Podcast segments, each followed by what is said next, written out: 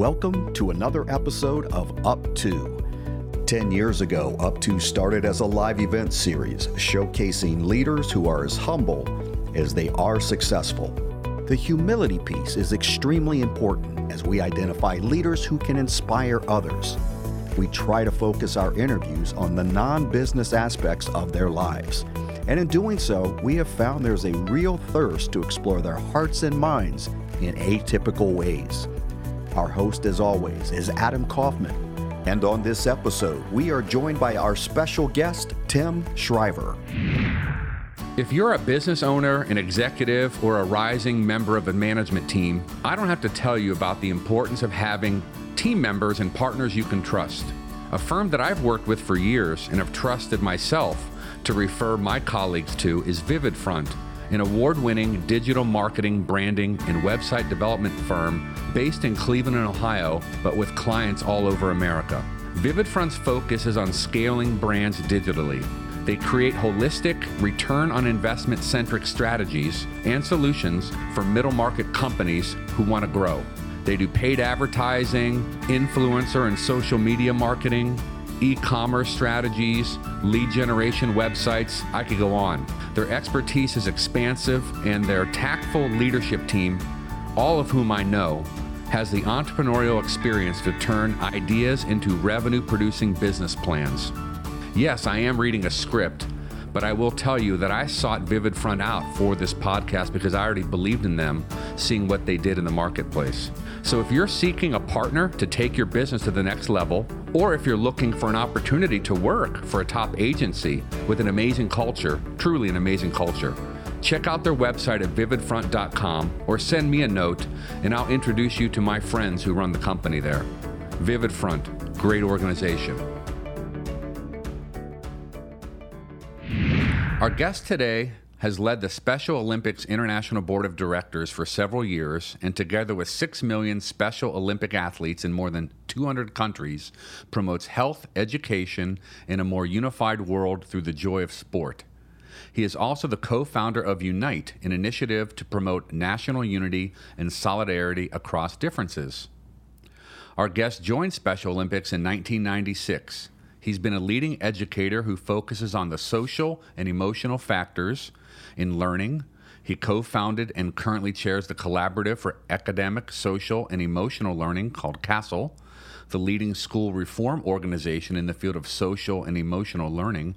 I'd like to talk a little bit about that. He's a member of the Council of Foreign Relations. He's co-chairman of the National Commission on Social and Emotional Learning. He's president of the Joseph Kennedy Junior Foundation, member of the board of directors of W P P Group, and he's co-founder of Love and Spoonful Ice Cream Company, which I've noticed, sadly, he didn't bring any of today. He earned his undergraduate degree from Yale University, a master's from Catholic University here in Washington, and he holds a doctorate in education from the University of Connecticut. He has produced four films, authored the New York Times best-selling book, Fully Alive, which I reread leading up to today. And he has written for dozens of national newspapers and international magazines. On a personal note, and I've never told you this, Tim, the first time I met today's guest, I was attending a talk where he was speaking about the new Fully Alive book to a group of twenty-five of us hosted by Ambassador Doug Holliday and his Path North group. Now, to be fully authentic, I will say that I went into that session with some preconceived notions about how much I would be interested or not in this particular discussion. I have, for whatever reason, been in front of many impressive leaders over the years in politics and in business, and I just thought, okay, here's another talk uh, by someone who has a book that he's trying to sell. Honestly, I wasn't expecting much.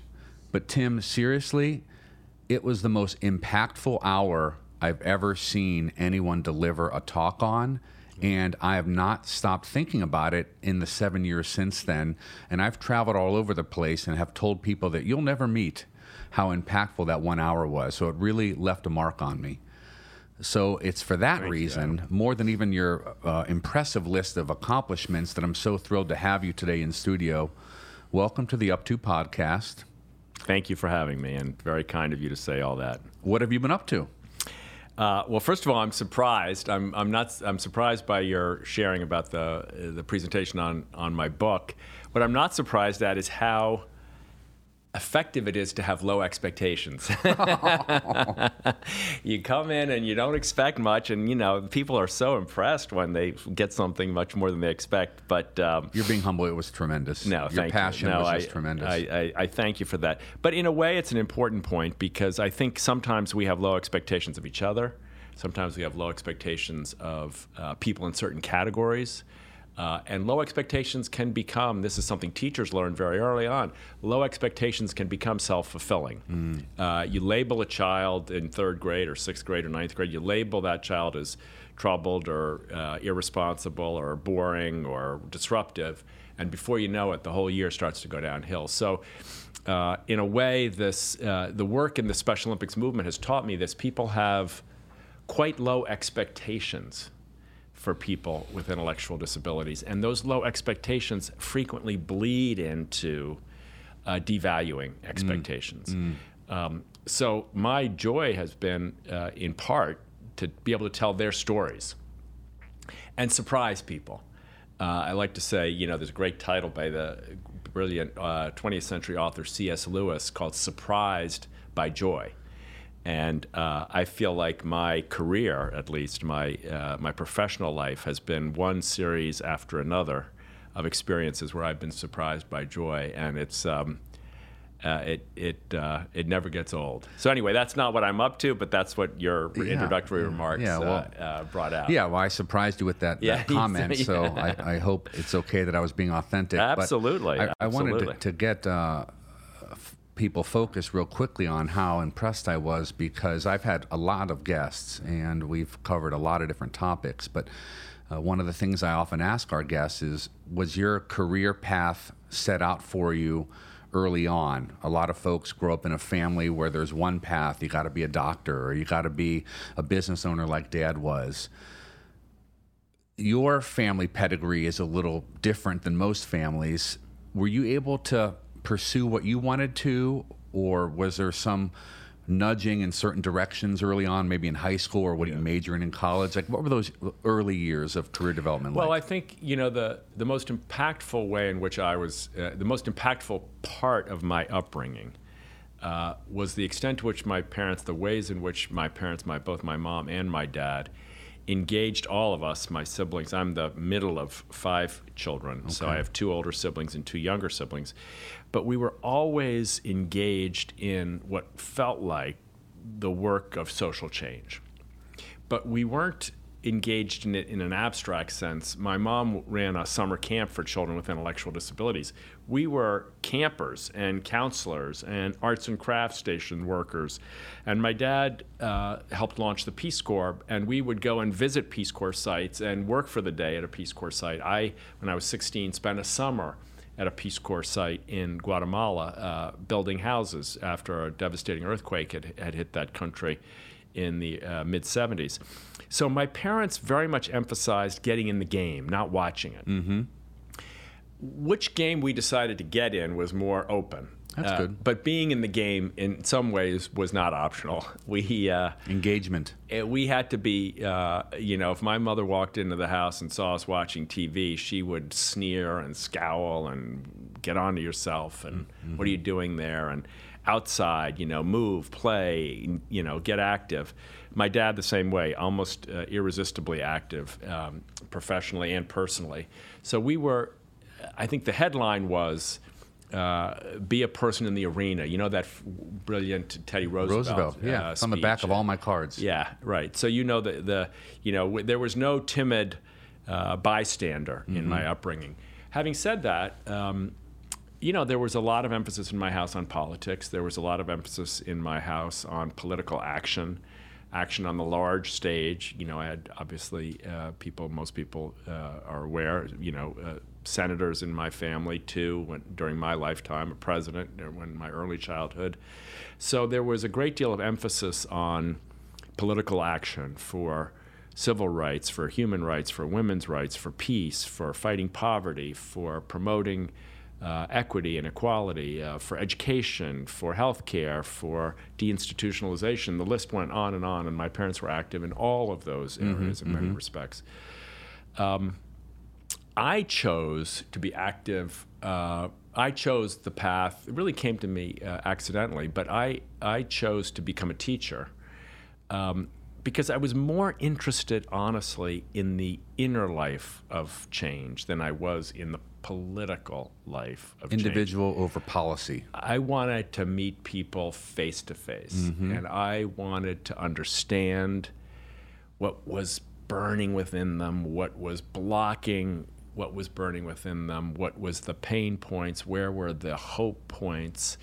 Um, and so education just seemed like all that story that I saw in the background of civil rights and social justice, and uh, I wanted to see eye to eye, heart to heart, mm. if you will. Mm-hmm. Uh, so I spent the first decade, more than a decade, a decade and a half of my career in public education, in urban public education, not because I was obsessed with teaching Shakespeare or the Civil War or the placement of the comma or other kinds of things like that that I did teach a little bit, um, but because I was obsessed with young people and what could happen in a school. Could a school, all of a sudden struck me, a school, you have thirteen years of ten months a year with a child.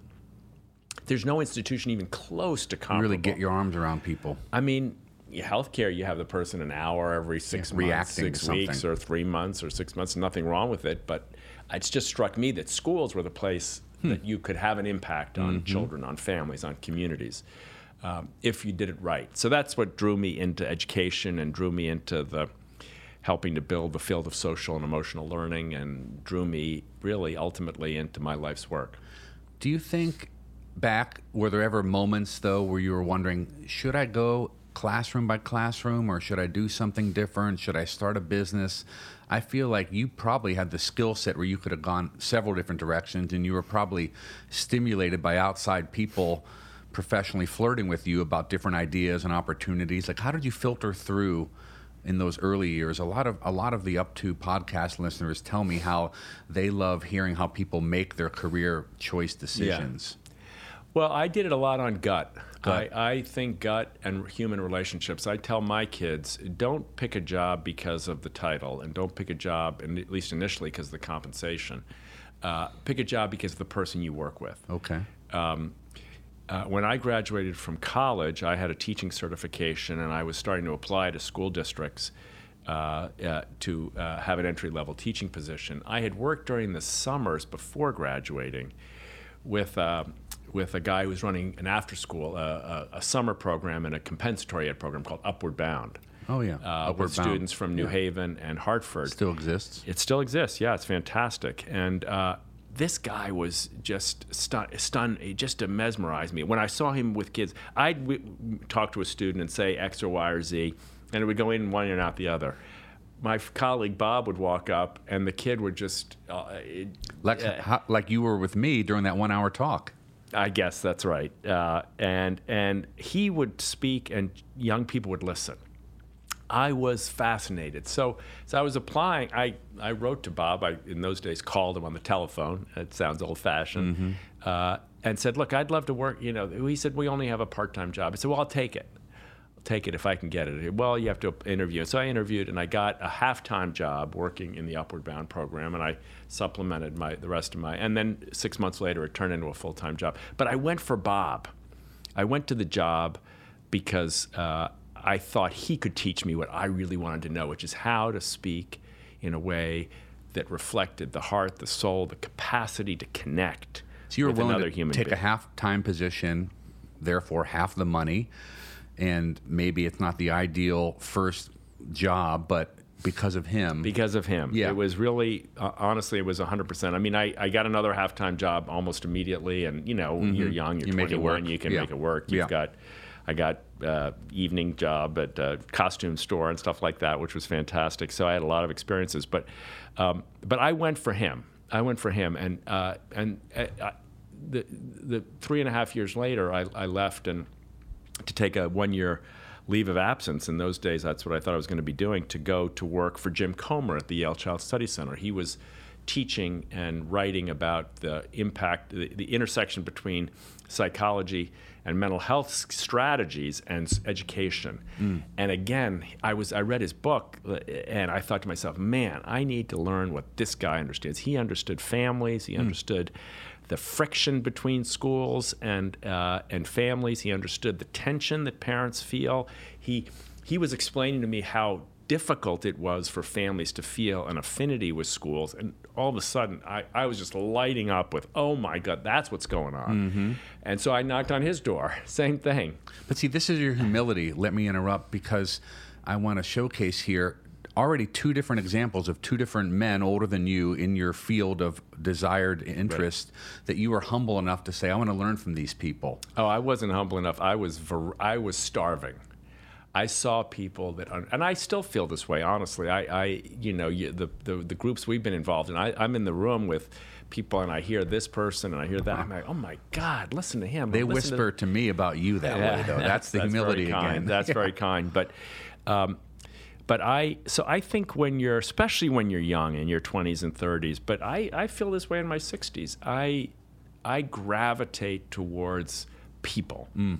Much more than to a specific lane. So my career looks like it's, you know, I spent some time in education, then a little bit of time in child development, and then a little time in religion and spirituality, and a little time in disability rights. And people say, well, are you a disability rights advocate? Well, yes, I am. Are you an That's educator? One of your hats. Yes, yeah. I am. Right. But to me, it's all of thread. Uh, I'm interested in how to unlock the gift, uh, the, uh, as one of my, another one of my mentors said, the unimaginable beauty that lies within each of us. Mm.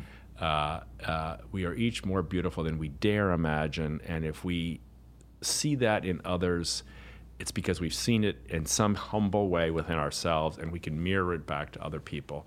To me, that's when the lights start to flash. That's the magic, yeah. yeah. Now, how did you make the decision? I think a lot of people would know you most with your Special Olympics affiliation. Sure. Yeah. Was that a huge decision to take that on full bore? I mean, I mean it I, was. I, I never thought, you know, my mom was there. Uh, I was living in Connecticut. I was very happy in the school system. Uh, my mom had, was is the founder of the Special Olympics movement. I never saw myself as being in the fam- in a family business. Um, but I was in my mid-thirties, and uh, my wife and I, we had four kids. Uh, my parents were getting older. And uh, there was some political trouble in the New Haven school system, which I won't go into. And it seemed like there was a moment in which a change might make sense. Mm-hmm. Um, and so I kind of consciously, and for those people who are in family businesses or have been around family, sh- you know, f- some families cast a big shadow. Um, a lot of patriarchs of private businesses. All, yeah, right. all that stuff. And, and, you know, I talk to people all the time and say, well, you know, I... I went into this because my father was in it, but I knew I'd never measure up. You know, we all kind of yeah, that's heavy. have that heavy mm-hmm. kind of, uh, it's not really humility, it's really self. Um, it's a weight. It's a weight. And it's a it's a sense in which um, it, it's a lack of self-esteem. Uh, I guess that's an overly used term, but um, so I thought to myself, and I did this consciously, I thought to myself, you know, if I go to Special Olympics, people are going to say to me, isn't that sweet? Hmm. Well, you said people say that's nice. It's that's nice. nice. It's nice. And that bothered you. It bothers me, uh, but I knew they were going to be saying it not just about the movement. That it, that made me angry. When they said it about me, I was ready for it. So I, I kind of, if you will, uh, became aware of the idea that I would be seen by others as... Uh, a small actor in a family drama. Hmm. Uh, but I knew what I was going for, which was not to be a small... Your I, motivation I was, was different. My yeah. motivation was different. So even today, people... Like yesterday, I was at an event. It's, oh, it's so nice that you've t- helped carry on the family legacy. That's after twenty-six years of work. Hmm. Um, I, I don't see myself yeah. as carrying on yeah. the family legacy. The next generation but I don't, I, I don't begrudge the person who said that to me, and I understand why they said it, and they said it out of, you know, a, a extraordinary respect for my mom and my dad, and who I love to death. Mm-hmm. So it's all good. I just had to know from within myself what I was doing so that I wouldn't be excessively buffeted by um, feeling diminished, or, you know, the psychological term is infantilized mm. by the perception that would exist uh, around uh, that work. So, you know, these are, uh, you know, to be able to uh, hold your own within a family structure, uh, to love it but not need it, to be a part of it, but also to be have one's own sense of identity uh, separate from it. Um, these are, you know, tensions that we all face, that because uh, families are always moving, right? The one constant thing about the one constant in a family is it's changing. And even though your mother started this, you probably were going to be making your own mark, and maybe you would make decisions within the quote business unquote of Special Olympics to do it a little bit differently. Yeah. And there's a weight that comes with that. Well, here's how we used to do it. Yeah. You know, Doctor Yeah. Shriver. Yeah. Well, you do. I mean, any any chief executive has that responsibility, and I had it no differently than others. I I did do one thing, which I f- which I feel was the right thing to do. A lot of chief executives will come in and say, "That was then. This is now." Uh, you know, we got to get rid. You know, there were so many problems. You know, you hear this all the time. I took over the company, and right. I found out that nothing was working here, and that the numbers were wrong there, and that the people were misplaced there, and that somebody'd been hired, and there was contracts galore. Mm-hmm. And, you know, I had to clean the whole damn thing up. Well, I felt like the leadership message I wanted was, this movement is enormously strong, and our challenge is to make it stronger. Mm. And I don't think that diminished the importance of my role, but it didn't enhance my role at the expense of the role of my predecessors. The movement's bigger than the That's current right. C E O. That's right. And the movement is as big as we can make it now, but to make it big, we don't have to dump on the people that came before us. Good. Yeah. uh, and I think this is part of what I That's also... That's a rare mentality. Well, it's it, one of the reasons it's rare is because we don't really have in our culture, in my view, we don't have much of a culture of respect for elders. Mm. You know, indigenous c- communities, many other communities, uh, have an enormously important role for elders. We tend to be like out of sight, out of mind. You know, like as soon as you retire, and we kind of change the nameplates, and yeah. you know, if somebody said, if you go to a big company and say, "Oh, I knew the C E O in the nineteen nineties," they'll be like, uh, "We don't even know who that is. Mm-hmm. Who, who did you know?" Or right. you know, or by the way, that's not what we do anymore. Here's who's in charge now, or here's who the who controls the budget today. I get it. I get that we have to move on, but I felt like the strength of a movement like Special Olympics in part was going to draw from the extent to which people saw themselves as in a line of great thinkers mm. and believers and mm-hmm. actors and change agents, not as breaking away from the greatness the of past. the past, yeah. but actually standing on the shoulders of great people. And so I tried to... tried to lead the organization from that perspective. Doesn't mean we didn't make big changes. We, we we have, and we did, and the movement will make big changes when I'm gone, I hope, you know. But it doesn't have to make those ch- changes by um, humiliating our, our predecessors. What you're describing kind of reminds me of the church model and how elders in a church, they yeah. create some continuity from the past. That's right. And we... should be deferential to these elders, and right. usually there's some t- their titular position that's respected. Right. It kind of reminds me of that. And in a company, you're right.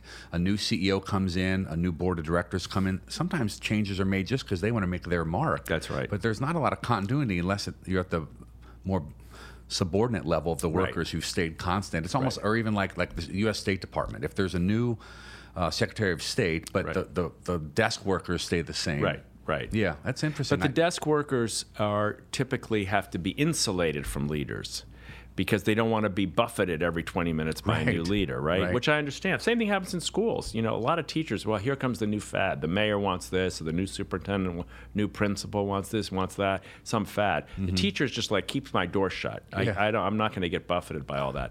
I get it.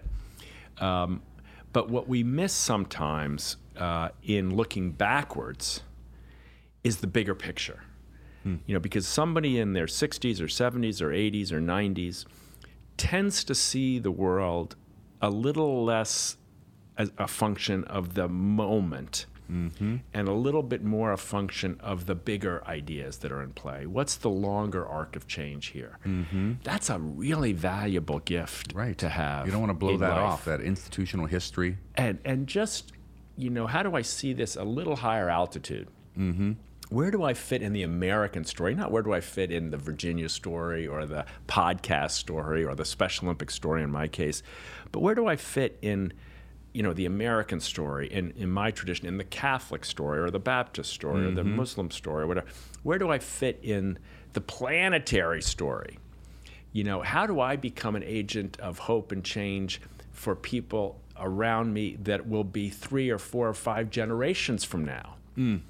Legacy, a little bit. Impact. Yeah, yeah, no. Impact, uh, right, legacy. Right, right. And who, who, who was the potato farmer who in eighteen forty was, you know, struggling to feed himself or herself mm-hmm. in Ireland, who is my, who who's still giving that gift to me mm-hmm. of the resilience and the strength and right. the grit and the grit to take pick up his his his family. How do you think could. you're doing with that question? Are you think you're doing well, pretty well? Well, I love to live in it. You yeah. know, I think it's a big I think it's a big distinguisher, because I think, especially now, you know, people are reactive in the moment. You know, did you see what happened today? Uh, breaking news. You know, what what the breaking news half the time is.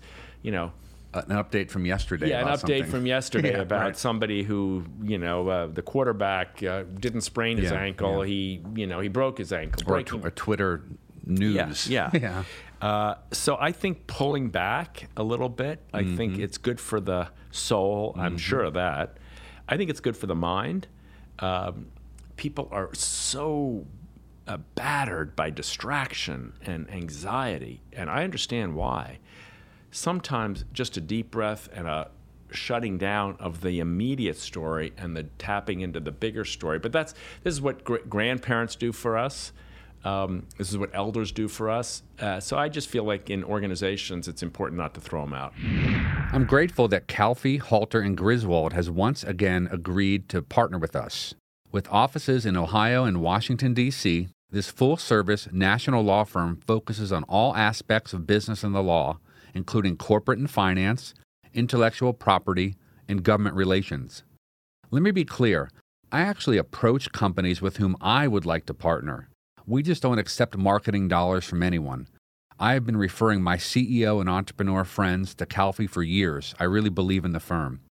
One of their notable practice areas is in mergers and acquisitions. And recently, for instance, I introduced a successful entrepreneur in the Midwest to Calfee when he told me that a European-based conglomerate wanted to buy his business.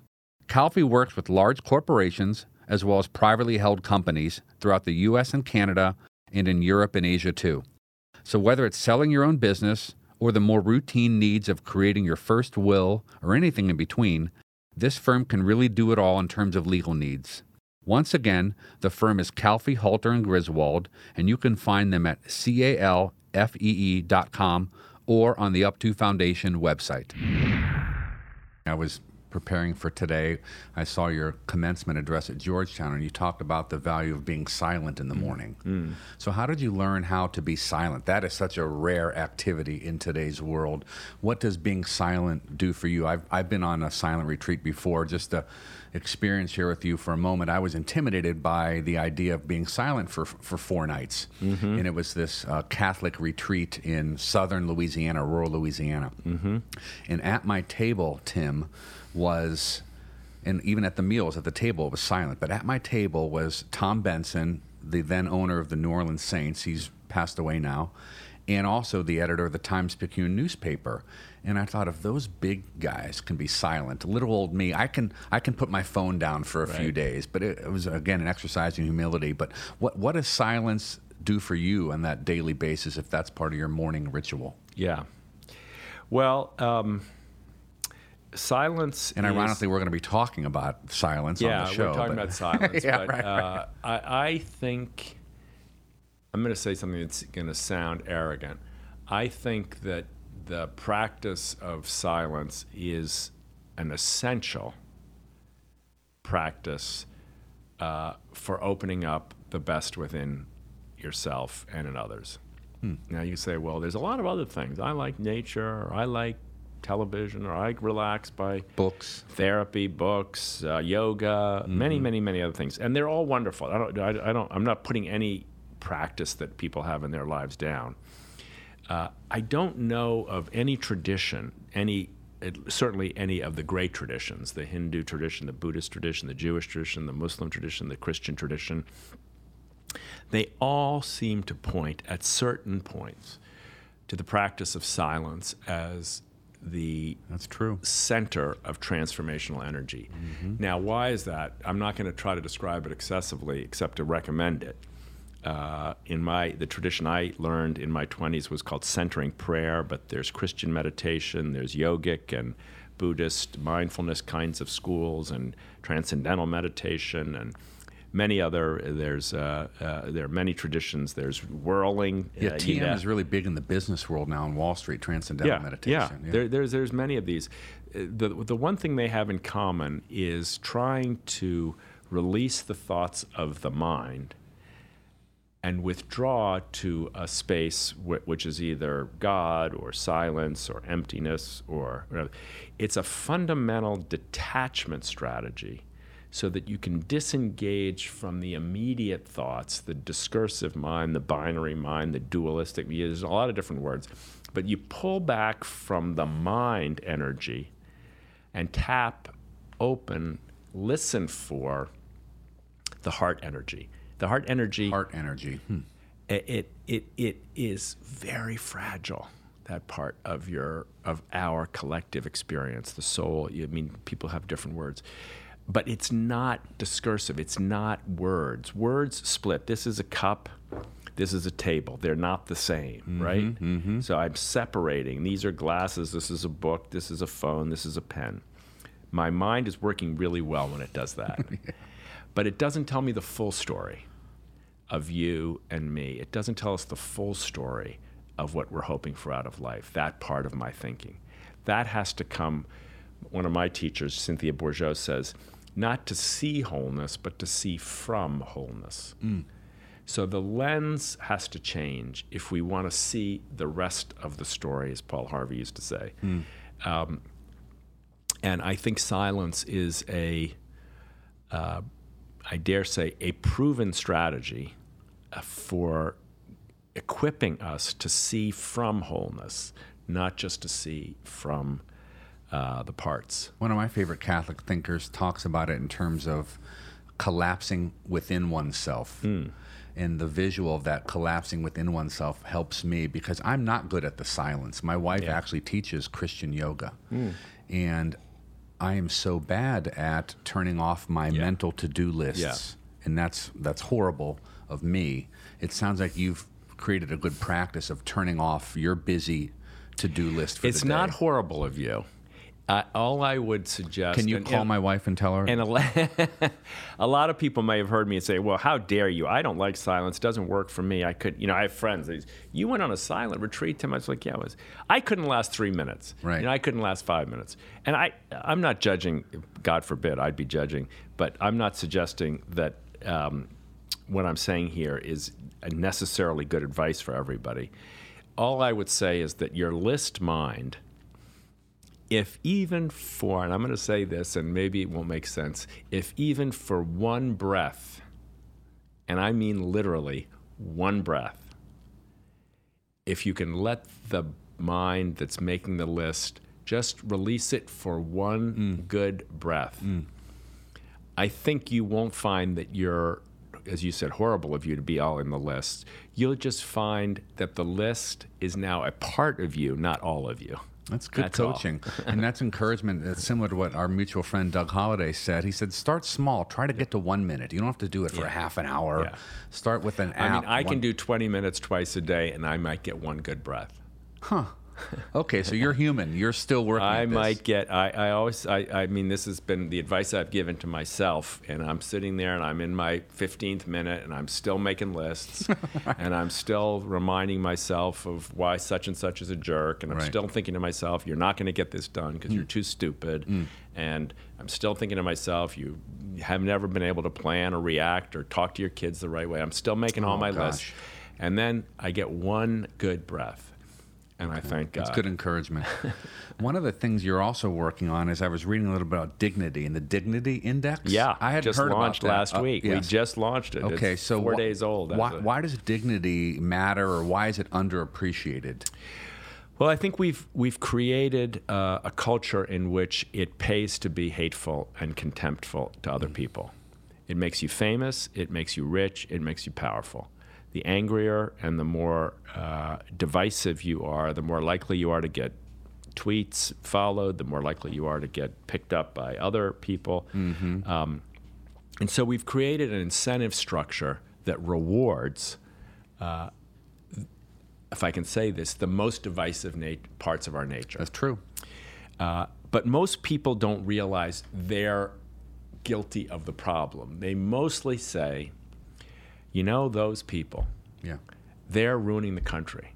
They're full, they're they're they they're uneducated, or they're elitists, or they're have no values, or they have no faith, or they have no intelligence, or mm-hmm. they have no decency, or they have no honesty, or they're demagogues. Now, all those all of those things we say about other people, but we don't realize how contemptful our language is. Hmm. How much, and people say, well, no, I don't hate them. They're just horrible people. And and all so what we're trying to do is awaken people. It's a little bit like a silence trick. Uh, pull back just a little bit and see what you're doing.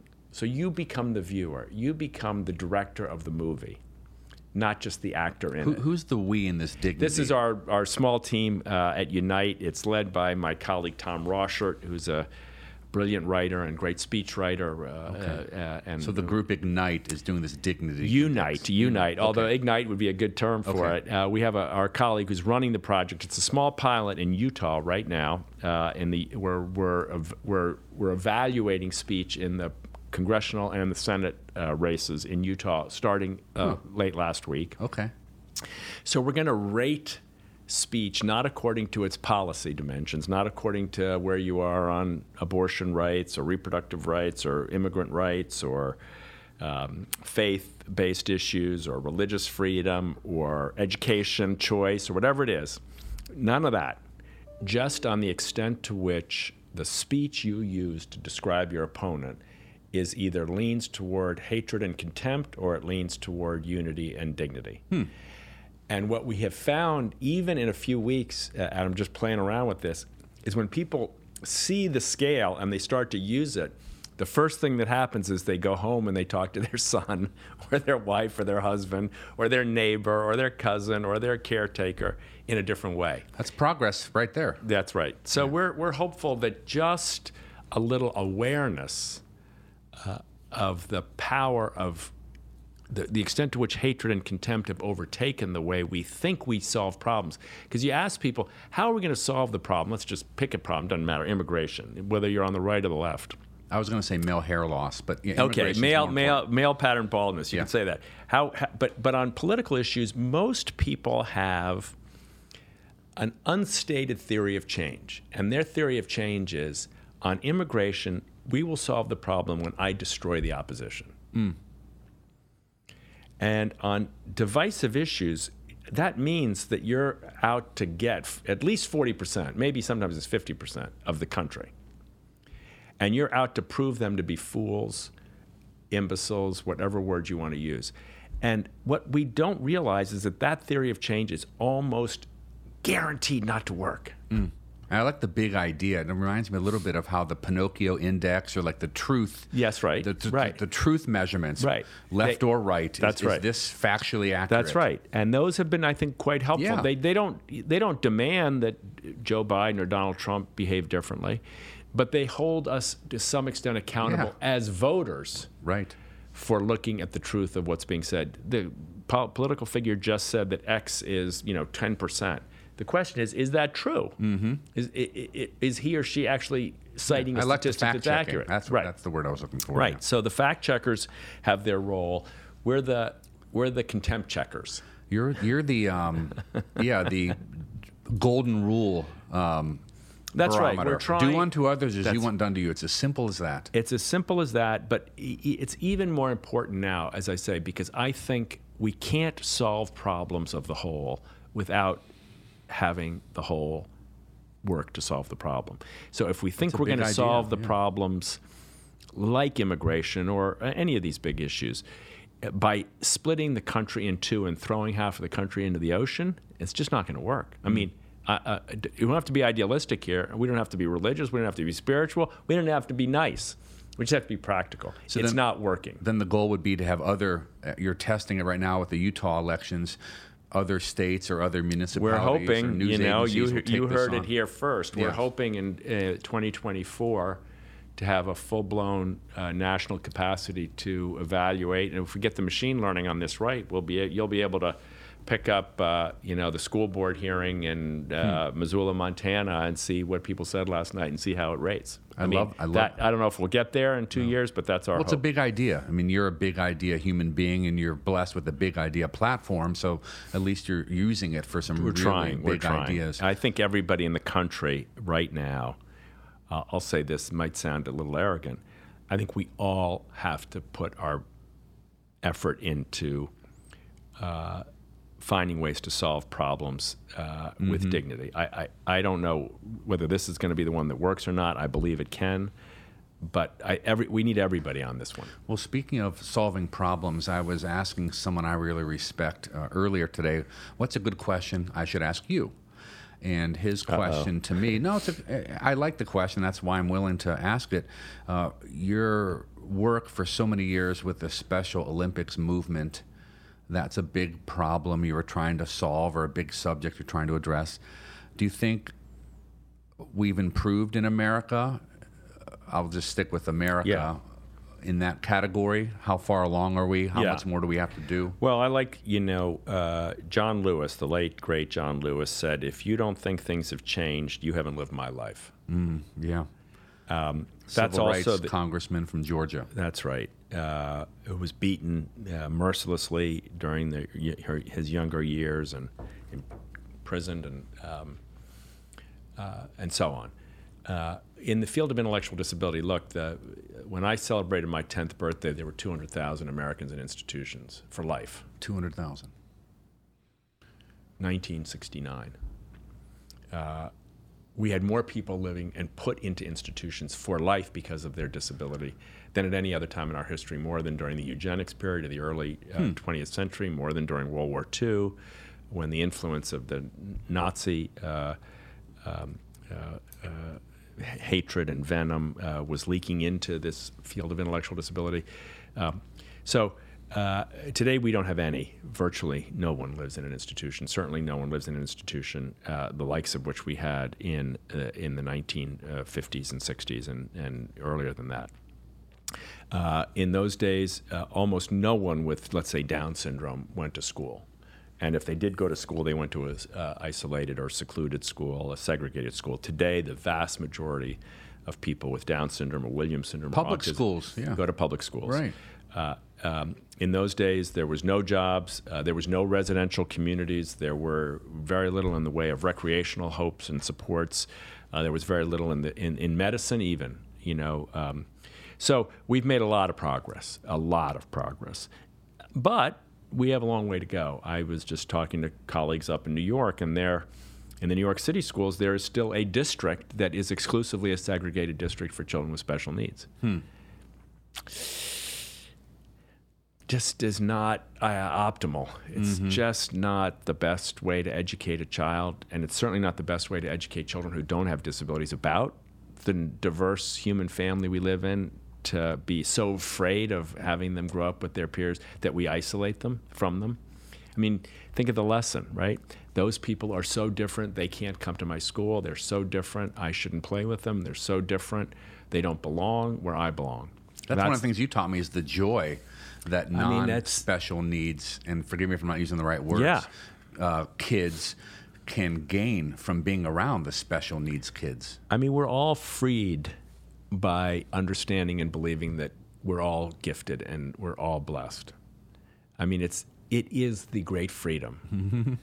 uh, and to know that not only is everyone else sacred, but so are we. And someone needs to tell us over and over again mm-hmm. that it's no, there's no boundary here. God, I mean, if you put this in religious language, every person is a manifestation of God's grace. I was thinking that in my head. I didn't want yeah. to.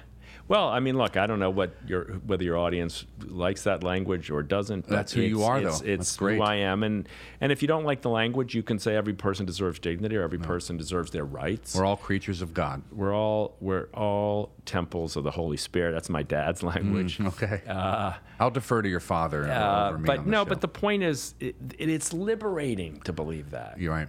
it's liberating for all of us. So to see, you know, when we do these, we have unified sports teams now, we call unified sports. Half the team has an intellectual challenge, the other te- other half doesn't. So they're playing basketball for their local high school. Mm. And when they have the pep rally, and the school is all in the gym, and the Special Olympics team charges in, and the guy who's five foot two with Down syndrome charges in in his varsity jersey, mm. playing because he's ready for the basketball game.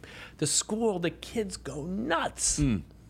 And the cheerleaders go nuts, and the band goes nuts, and the even the fact, even the teachers are like beaming, because here's this guy, and he's telling you, everybody in this school, look at me. With utter I joy, I am as right. gifted and as excited and as joyful as anybody. Why are you trapped behind that wall of mm. fear and anxiety? Crack yourself. I'm not putting words in that young man or young woman's mouth, but I can tell you, Uh, the healing that comes to all of us from welcoming those who we think we can't, who we think just in the back of our heads, mm. not that guy. Uncomfortable, right. Not that guy. Because mm-hmm. when you shut that guy out, you shut a little part of yourself out. Mm. And when you welcome that guy in, all of you gets in. So Uh, we think this is an, it's the central urgency of our time is to educate and promote this sense of universal dignity. So we're trying to do it in Special Olympics. We're trying to do it with the Dignity Index. Mm-hmm. We're trying to do it in um, in many different ways, and uh, I'm just really excited to be well, in your, this Well, your work. Passion just exudes, you know, uh, throughout every sentence of this uh, summary Thank here. You. I uh, wanted to ask you a little bit about a slightly different topic, technology. Most of my time is spent in technology, my day job, so to speak, and in venture work. And I read an article where you were quoted about the positive aspects of technology, A I specifically, in helping to address the teaching uh, shortfalls in America in terms of number of teachers. And I was a little bit surprised to see you there, but maybe the journalist came to you because you're an expert in, in education, which therefore makes sense. But how do you think about technology? Well, I think the great gift of technology from an educator perspective is the capacity to personalize. Okay. Uh, if you and I were in a math class together and we're both doing long division, we may learn it in a very similar way, but we may learn it in very different ways. And I may slow down when it comes to the third uh, digit in the long division, and you may speed up when you get to that part. And uh, when I slow down and you speed up, what invariably happens is I go, uh-oh, mm. I'm not as smart as Adam. And Adam uh, raises his hand. He's got the answer earlier than I do. And I'll, I go, uh-oh. And they say, well, how did you do? Well, I'm still on number four out of mm. ten. You finished all ten. Mm. Um, now, what invariably happens is the normative, the, the, the, the teacher's trying to hold the group together. She she or he has thirty, twenty-five, thirty kids, right? right? So Adam finishes. A couple other kids finish. I didn't finish. The teacher is forced to move us on as a group. Or, techno- or slow down, excuse or me. Or slow down. To help the if people not yet done, correct. And that that's hurts correct. The people already done. That's correct. Another problem. Yep, absolutely. What technology can do is complement the relationships in the classroom, the dynamic between teacher and student, with the capacity to personalize or individualize. Okay. Yeah. So the teacher can say, okay, Adam, you, great, class, great. Tim, I'm plugging you into, here's your password. I want you to spend a few minutes here, and all of a sudden a screen pops up for me that finds what I've done, mm. looks at the mistakes I've made, and helps me see, goes back maybe two or three steps, and realizes that I'm having trouble with my nines or trouble with yeah. my sixes. More customized or, learning. Yeah. And then I can maybe catch up if in, in the ideal world. But if I don't catch up, I can continue to follow that path, that, that more individualized path that will help me learn math at the pace at which optimizes for me. Now, uh, So I think that's the great the, the great risk is that technology can find us enclosed in our screens and robbed of the human dimension of learning, yeah, which the is the experience. Source code of everything that matters. Right. I recently uh, was asked uh, at Oberlin College in Ohio, uh, the Entrepreneurship Center asked me to guest teach one class one day mm-hmm. uh, on private equity, because I'm in venture capital. And I said, private equity, that's such a boring topic. They can just Google and come up with countless right. uh, articles about private equity. I said, I like to talk about relationship equity. Mm-hmm. And the director was like, relationship equity, what is that? Like, right. I I just created something brand new, right, relationships. Right. Sure. And so I, I tested these themes in this one-hour session. And I didn't know how these sharp, you know, Oberlin's a good school, these yeah. really sharp kids, I didn't know how they would take it. They stood in line for like an hour. I'm not trying to be boastful, but rather to prove your point. They stood in line for an hour to ask me follow-up questions because no one's teaching them about right. relationships. Right, um, because they saw in you someone they wanted. It's just like what I said at the beginning. I, they see in you someone, my God, that guy knows something I want to know. Where is he going? Where's Can I work for him? I'm so I was glad, but I, there's a yeah. it's sad. There's a thirst for learning about relationships yeah. in the digital age. That's right. Back to this question about technology and yeah. teaching. And well, that's why we think social, what we call social and emotional learning, S E L, is so important. Yeah, I wanted uh, to ask S E L, you about. In S E L, we actually teach children listening skills. We teach children feelings identification skills. Okay. We teach children stress regulation skills. We teach children how to create plans for themselves that will minimize. I was in a class just last uh, two weeks ago in New York where the teacher was doing an orientation, and she's the part of the orientation was to have everyone identify their pet peeves. Hmm. So you have on the wall, this was about sixteen kids in the class, everybody has identified their pet peeve, things mm. that really trigger them. And then the the the room collaborates in identifying strategies to respond when a pet peeve is done. So someone says, well, I get my pet peeve is when people don't listen to me. So how do you cope with that? How do you cope with that? How do you strategize around it? In that particular classroom, they're building a sense of trust between the students that I can say, I have a pet peeve. Mm-hmm. You can help me figure out what I can do if that happens in class. And as a result, I look at you as someone I trust and value because mm. you've heard me mm. and you've responded to me at the level that matters to me. Now, that's something that never happened when I was in school. Mm. Right. It's it's. And a, a lot of the kids you're describing at Oberlin aren't hearing that lesson taught because they're not hearing how to do that in the workplace. They're not listening. They're not learning how to be active listeners. They're not learning how to manage stress. They're not learning how to speak with agency, but without hostility. I mean, these are all things that you can actually teach. Um, so we think this is really important for this day and age because trust is the coin of the realm, and we don't have much of it now. We got to build it back up. The way to build trust is first to build relationships. And the dignity that you're working on, so many exciting things. Yeah. What what are you what are you looking out towards in the future, maybe a little bit longer term? Like, what are you most excited about longer term, not next month or what you're doing this afternoon? What, what well, excites I, you? I, I mean, I'm so excited. I mean, I people think I have A D D. I don't really have A D D, but I do have uh, a lot of curiosity about the future. Look, Adam, I think uh, our religious traditions are going to be reinvented in the next hundred years. I don't think we're going to lose them, but I think they're going to change dramatically. Mm. I can't wait. I can't wait to see the emergence of a deeply spiritual, almost mystical Christianity mm. as the norm, not mm. as the, you know, weirdo off in some monastery, mm-hmm, but mm-hmm. as the norm. I can't wait to see the emergence of a mystical Judaism and a, and the ways in which those kinds of traditions will speak to each other in a whole new way.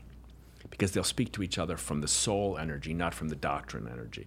If if you if you, if I'm Jewish and you're Christian, all we have been trained to think of is I like Jesus, or you like Jesus, I don't like Jesus, or hmm. I like Moses, you don't like yeah, Moses. Yeah, pretty binary. Yeah, the future won't be that way. It can't be that way. It's it's it's impossible. So I think there'll be a new politics.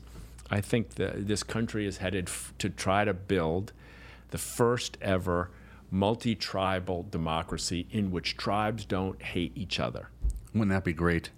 I was with uh, this impressive C E O last week out at Stanford. We took some leaders out to uh, spend time in Palo Alto, and he was the former C E O of uh, JetBlue and the former C E O of Trammell Crow, this big real estate firm. Sure. And he has, he has thirty-one grandkids, and um, I'm just listening to this gentleman. Joel Peterson's his name. I don't know if you ever met him, but it, you look at him and you think, like, this is the type of human being that should be in public policy in the U S Senate, yeah. helping us solve problems. Listening to you, I know a lot of people have told you that. I feel like yeah. the sharpest people in America choose not to be in politics, but maybe you're painting this picture in the future where policymakers will be among the brightest in America. I hope so. I mean, we need good people in politics, and there are many good people in politics. Yes. Right now, the system Uh, sub-optimizes their performance. Mm. Let's put it that way. Yeah, that's to put it my, yeah. And, and you have friends there, and and, and we want to see that, a kind of a politics that takes the average elected official and makes them great, mm. uh, uh, and takes the great elected official and makes them era-defining. But uh, right now, it's hard to see that, and so we've got to support our. We've got to build a constituency for good political leadership too. That's true. So what I would say, if I if I were asking anybody to do anything, when you see hate-based speech in political discourse, turn it off, and when you see it on a candidate that you support, write to the candidate and ask them to stop. And when you see it in a candidate that you don't support, uh, tune, tune them out. Mm-hmm. And when you see it from the media, whether it's right-leaning or left-leaning, when you hear hatred and vitriol and contempt and arrogance about the other side, turn it off. Mm. That's the most powerful thing we can do. You watch it, you pay for it, you make it worse. Well, you are the opposite of making something worse. It seems like everything you get involved in gets better, including this program. So, Tim, thank you, thank you so much for being here today. Thank you. Thank it's, you. It's always. I want to. Can I close with one quick thought, because you asked me about humility? Yes. And I was. Uh, I, I. I can't remember the, the, the text, but about a month and a half ago, I was in church, and the and the uh, the homilist chose to preach on humility. And uh, to make a long story short, he said, you know, everybody talks about humility as knowing your limits. Um, respecting others, and not putting yourself forward. But he said humility is also, and he had some der- derivative of the term, humility is also knowing your gift. Uh, that real humility is knowing your gift and knowing the limits of your gift, but not exchanging one for the other. Okay. Uh, and in my view, that's how humility becomes a quality that can create, a, instead of becoming a doormat, becoming a doorway, because you have the strength to know of your own capacity to yeah, open doors true. to other people. Right. The, the but things the we're humility good at. To know that it's not about you. For sure. Yeah. Anyway, I hope it's you get reminder. many, many guests that bring that kind of quality to the discussion, and well, that your you listeners will resonate. Really upped the uh, the standard for that. So thank you thank for you. being with us today, and wishing you the best in all your continued work. Thank you. Thanks okay. for having me. Thank you for listening to the Up To Podcast. If you enjoyed this episode, please subscribe via your podcast platform of choice. To receive our newsletter, suggest speakers, and give your candid feedback, please email Adam directly at adam at up to foundation dot org. We would love to hear from you. The Up To Podcast is produced by the B L Media Group, right outside of the nation's capital in Washington, D C See you next time.